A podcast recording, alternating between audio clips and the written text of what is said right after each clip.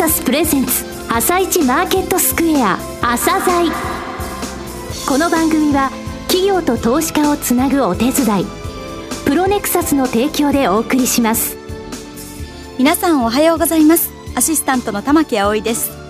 それではスプリングキャピタル代表チーフアナリストの井上哲夫さんと番組を進めてまいります。井上さん、よろしくお願いいたします。よろしくお願いします。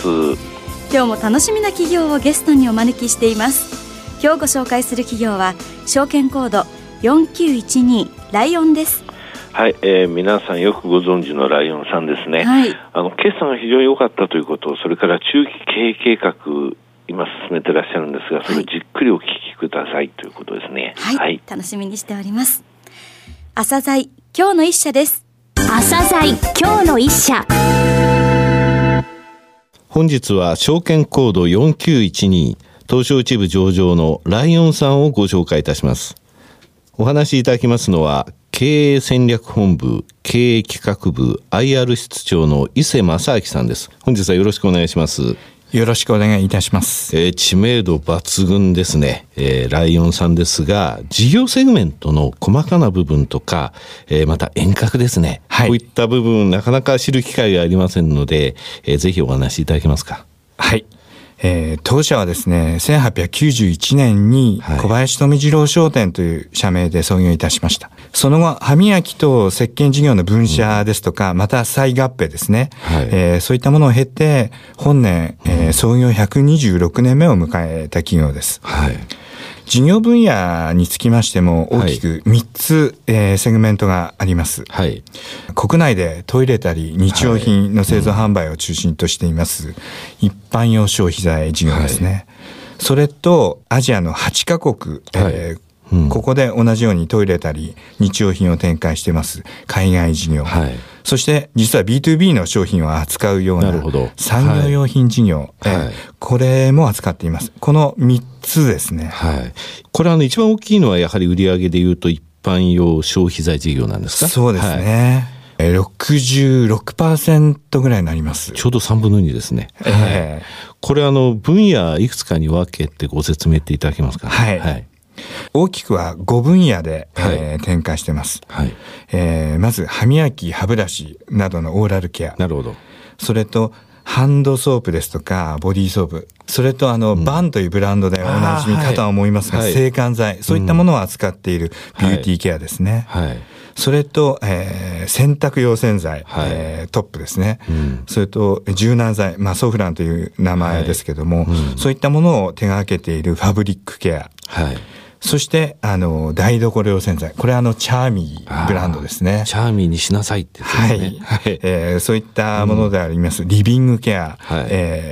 というふうに分かれています。ただ実はですね、はい、当社トイレタリー企業の中でも非常に珍しいんですが、はい、うん、実は薬品も手がけているんですね、はい、これも一つの特徴ですけども、はい、ちなみに解熱鎮痛剤のバファリン、はい、あと目薬のスマイル、はい、これなかなかですね当社商品だと思っていらっしゃる方少ないと思うんですが、ね、うん、実はこういったことも、はい、手がけています。これ昔ね、おはようからお休みまで暮らしを見つめるライオンってありました、はい、私高校の時の大好きなキャッチコピーなんですが、はい、まさしくここの、一般用消費財事業の部分ですね。そうですね、はい、皆様の生活に密着をしていると、うん、そういった商品を扱っていると、はい、それ以外にも自社通販で展開していますラクトフェリンのような機能性食品、はい、また猫用トイレ綱ですとか、うん、これシェアナンバーワンなんですが、はい、ペット用品も販売しています。こうやって見ますとオーラルケアも完全ナンバーワンですよね。そうですね、こちらね、はい、ハンドソープでキレイキレイもナンバーワンですよね、はい、ペット用品も実はそうですね、猫の部分は、まあ、猫用の砂っていう限られた部分ではありますが、はい、暮らしを見つめるのその暮らしにペットも入ってきたってことですね。そうですね、はい、さて海外事業のところで、はい、8カ国というお話がありました、はい、これも同じように日本と同じように日用品の販売をされてるっていうことですかね。そうですね、はい、具体的な展開国としては、うん、韓国、中国、はい、といった北東アジア、うん、またタイですとかマレーシア、そしてちょっと連結はしていないんですが、はい、インドネシアなど ASEAN 地域ですね、うん、こういったところで日本と同じようにトイレたりを販売してます。なるほど、はい。売上の構成比率 25% あるんですね。そうですね、直近の構成としては 25% ですが、はい、今2020年までに構成比を 30% まで上げたいということを考えております。あと産業用品事業 B2B って言われましたが、はい、この部分のご説明いただけますか。はい、化学品関連の商材ですとか、はい、業務用の洗浄剤、これプロ仕様のですね、はい、洗浄剤なども販売してます。これは企業とか、はい、そういう業務用が必要なプロ向けってことですか。そうですね、これはもう付加価値が高い商品ですかね。まあ、このセグメント自体がですね、はい、まだ売上構成としては 8% ほどとまだ小さいんですが、はい、今実はその中で高付加価値品にシフトしておりますので、うん、実は収益性も向上しています。高いんですね、はい、このセグメントは、はい、新社長の浜社長が就任された2012年ですよね、はい。その後ですね、2020年度を最終期として掲げた経営ビジョン2020、はい、ぜひこの中期経営計画をお話しいただきたいんですが、はい、当社創業120年目となるのが2011年だったんですが、はい、うん、その年にですね、来たる2020年のですね、うん、の目指す姿っていうのをビジョン2020という形でまとめました、うん、はい。そしてその時点で事業領域として健康、うん、そして快適、環境を掲げています、はい。まあ、2012年からは具体的にその3カ年のですね、うん、はい、中期経営計画、これは3回ローリングするということでビジョン実現をしようというふうに取り組んでいます、うん、はい。10年後のビジョンに向かって、はい、3年の中期経営計画をローリングしていくということですね。現社長の浜がですね、はい、ちょうど2012年に、就任してからは、はい、じゃあそれを具体的にやるために、うん、4つの戦略テーマを、はい、掲げていますが、それが一つには国内事業の質的成長、はい、2つ目として海外事業の量的成長、なるほど、そして3つ目として新しいビジネス価値の開発、そして4つ目としては組織学習能力の向上、これらを設定していくつかの施策を進めているという状況ですね、はい、うん。これが2014年度までの V1 だったわけですね。そうですね。となると今現在は2015年度から2017年度までの新しい中継の方に移られていると、はい、そうです。実際にはですね、はい、2012年に浜が就任した直後っていうのは、はい、やはりその経営目標をクリアすることはできませんでしたけれども、はい、実はその期間内に国内外の課題、はい、これも明確にしました、はい。その期間、とりわけ浜がこだわったのがですね、はい、会社としての体力と筋力をつける、はい、うん、そういうことだったんですね、はい。それまで立案力ですとか、はい、商品開発力、これらはきっちりあったんですが、それに加えて、うん、戦略の実行力ですとか、はい、商品を徹底して育てると、はい、それら筋力体力を強化してきたと、うん、はい。そのために社内改革をこの V1 期にかなり断行してきたというのがあります、うん。これ組織学習能力の向上って掲げられた4番目の柱っていうのもこれも生かされたということですかね。そうですね、うん、やはり既存の枠にとらわれることなく将来に向けて、果敢に挑戦しようと、うん、そういった形のチャレンジブルな組織に、はい、変革しつつある、そういったのが今の姿だとは思います。2016年度決算、はい、見させていただきましたが、これはV2 計画の、業績目標、これ達成されてますね、はい、1年前倒しで。そうですね、はい。この V2 計画自体がですね、うん、特に収益力の向上と、はい、そういったものを最優先目標に掲げた計画なんですね、うん、はい。これがですね、非常に構造改革も進みまして、うん、その甲斐あって昨年度、いわゆる前期決算ですね、はい、V2 目標のうち売上はちょっと為替の影響もありわずかに未達だったんですが、はい、利益目標、うん、また、利益率、はい、そして経営指標である ROE ですとか、はい、ブレイクイーブンポイント、はい、この目標についても、うん、実は1年前倒しで昨年度達成をいたしました、はい。特に営業利益につきましてはですね、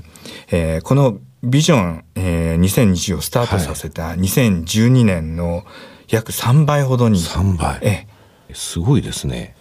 先日5月9日ですが、今期の第1クォーターの決算発表されましたが、ご紹介いただけますでしょうか。本年は V2 計画の最終年となりますけれども、はい、この第一四半期については、連結売上高、これも前年のプラス 3.1% の成長、はい、営業利益も2桁成長となりました、はい、最終年としては非常に好調なスタートを切ることができたと思っております、はい。さて、これからそのビジョン2020の達成に向けてですね、御社どの部分を強みと考えて、それを成長戦略に生かしていこうと、この部分についてはどういうふうにお考えでしょうか。国内また海外市場においては、はい、実はヘルスケアニーズで非常に高まっているんですね、うん。それらニーズにトータルで対応できる事業領域を持っていることが当社の大きな強みだと思っています。具体的にはですね、例えば予防などで、などのケアですね、はい、それに対するオーラルケアや機能性食品、はい、また治療などキュアに対する薬品、はい、これらを持っていることですね、はい。そしてこの3つの分野の技術知見を生かした、はい、価値創造もできる、はい、これ自体が他社さんにはない大きな強みだと思っています、うん。なるほど。オーラルケア、はい、機能性食品、そして薬品、はい、そうです。それがその3つの分野ですね、はい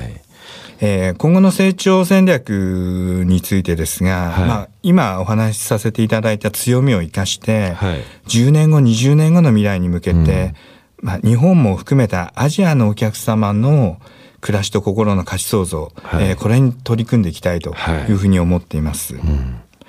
家庭でもセルフメディケーションの考え方が浸透しています、うん。当社の一番の強みであるオーラルケアでは、はい、実はマーケット自体を大きく変える取り組みを推進しています、うん、はい。具体的にお話しますと、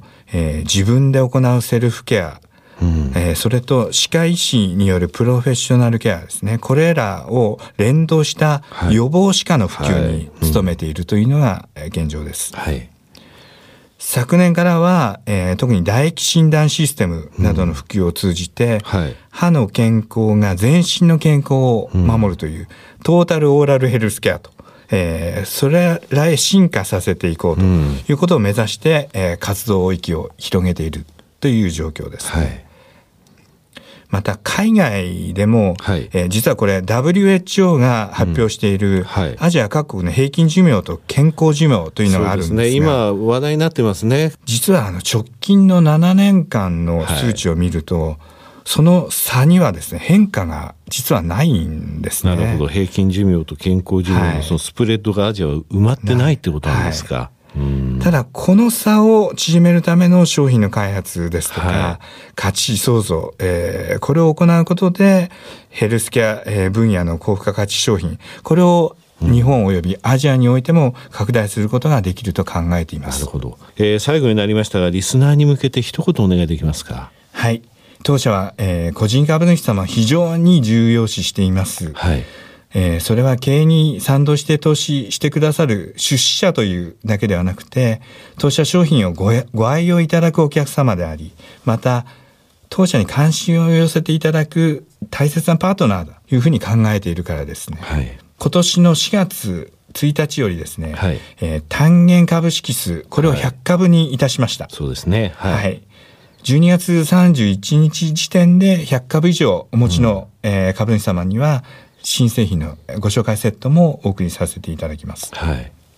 配当につきましても、はい、継続的かつ安定的な利益還元、これらは基本にですね、連結配当成功 30%、はい、これを目安とする方針を挙げました、うん。前期の配当については、はい、それまでのよりも3円増配の年間13円と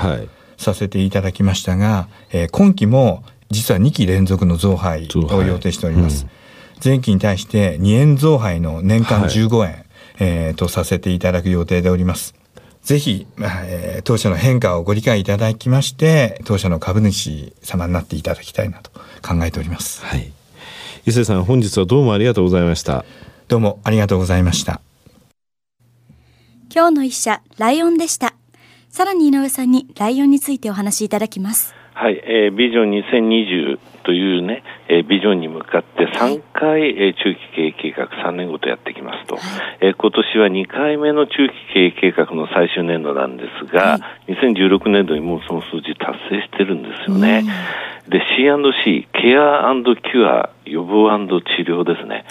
これがこの会社の今キーワードで、オーラルケア、これナンバーワンなんですが、新たな、レベル、唾液検査システムのところまで、踏み込んできているということですね。で、この会社さんね、たくさん CSR 活動もされてるんで、ぜひ見ていただきたいんですけれども、テレビ番組のね、長寿番組のスポンサーもずっとされてますよね。ね、8時だよ全員集合って実はライオンさんの番組なんですよ。伝説の番組。それでね、8時に家族が土曜日の夜ね、食事終わってテレビの前に全員集合できるような番組を作ってくださいってライオンさんが言って、それでじゃあそのままにしましょうっつって8時で全員集合って番組だった。だから歯磨き強かったから加藤茶さんが歯磨けようって言ったんだよね。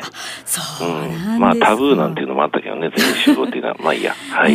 いやもう台所洗剤、洗濯用洗剤、ハンドストーブ、歯磨き粉もうち全部ライオンさんの製品で。おはようからお休みまで暮らしを見つめるいいコピーでしょう。家族に密着した。これからも楽しみですね。ぜひホームページ見てください。それでは一旦お知らせです。企業ディスクロージャー IR 実務支援の専門会社プロネクサス、上場企業のおよそ6割2200社をクライアントに持つ。これはアジア証券印刷の時代から信頼と実績を積み重ねてきたからこそ。さらにプロネクサスが目指すのは企業と投資家をつなぎ、日本の株式市場を活性化させることです。プロネクサス、私たちは個人投資家の皆さんを応援します。井上哲夫、今日のストラテジー。それでは井上さん、後半の解説もお願いします。ここに来て原油の話がね、いろいろと出てきてます、ロシアとサウジアラビアのエネルギー相がね、おととい、9ヶ月程度の減産しましょうよって話になってるんですよ、それがまとまったっていう話なんですが、25日に OPEC 総会がウィーンで開かれるんですけれども、ただね、今現在ね、見なきゃいけないところっていうのは、原油ちょっと戻りつつあるんですけれども、天然ガスの生産量増えてきてるんですよ。で、天然ガスなんでアメリカで増えてるかっていうと、シェールガスというのはシェールオイルを生産することによって副産物として途中で噴出して出てくるのね、だから今リグカウントって前にも説明した掘削機の数が増えてるってことは、そこのところの供給が大きくなってしまって緩むって感じになっちゃうんでね、だからOPEC、非OPECって言われてるけれども、実はその鍵っていうのはアメリカが握ってるっていうのが今現在原油価格とか、いわゆる天然ガスの価格のところなんですよね、だから OPEC で減産合意ができても、ちょっとそこのところから、去年11月みたいに原油価格上がるぞってあまり思わない方がいいかもしれませんね。井上さん、本日もありがとうございました。また来週もよろしくお願いします。この後は東京市場の寄り付きです。朝鮮、この番組は企業と投資家をつなぐお手伝い、プロネクサスの提供でお送りしました。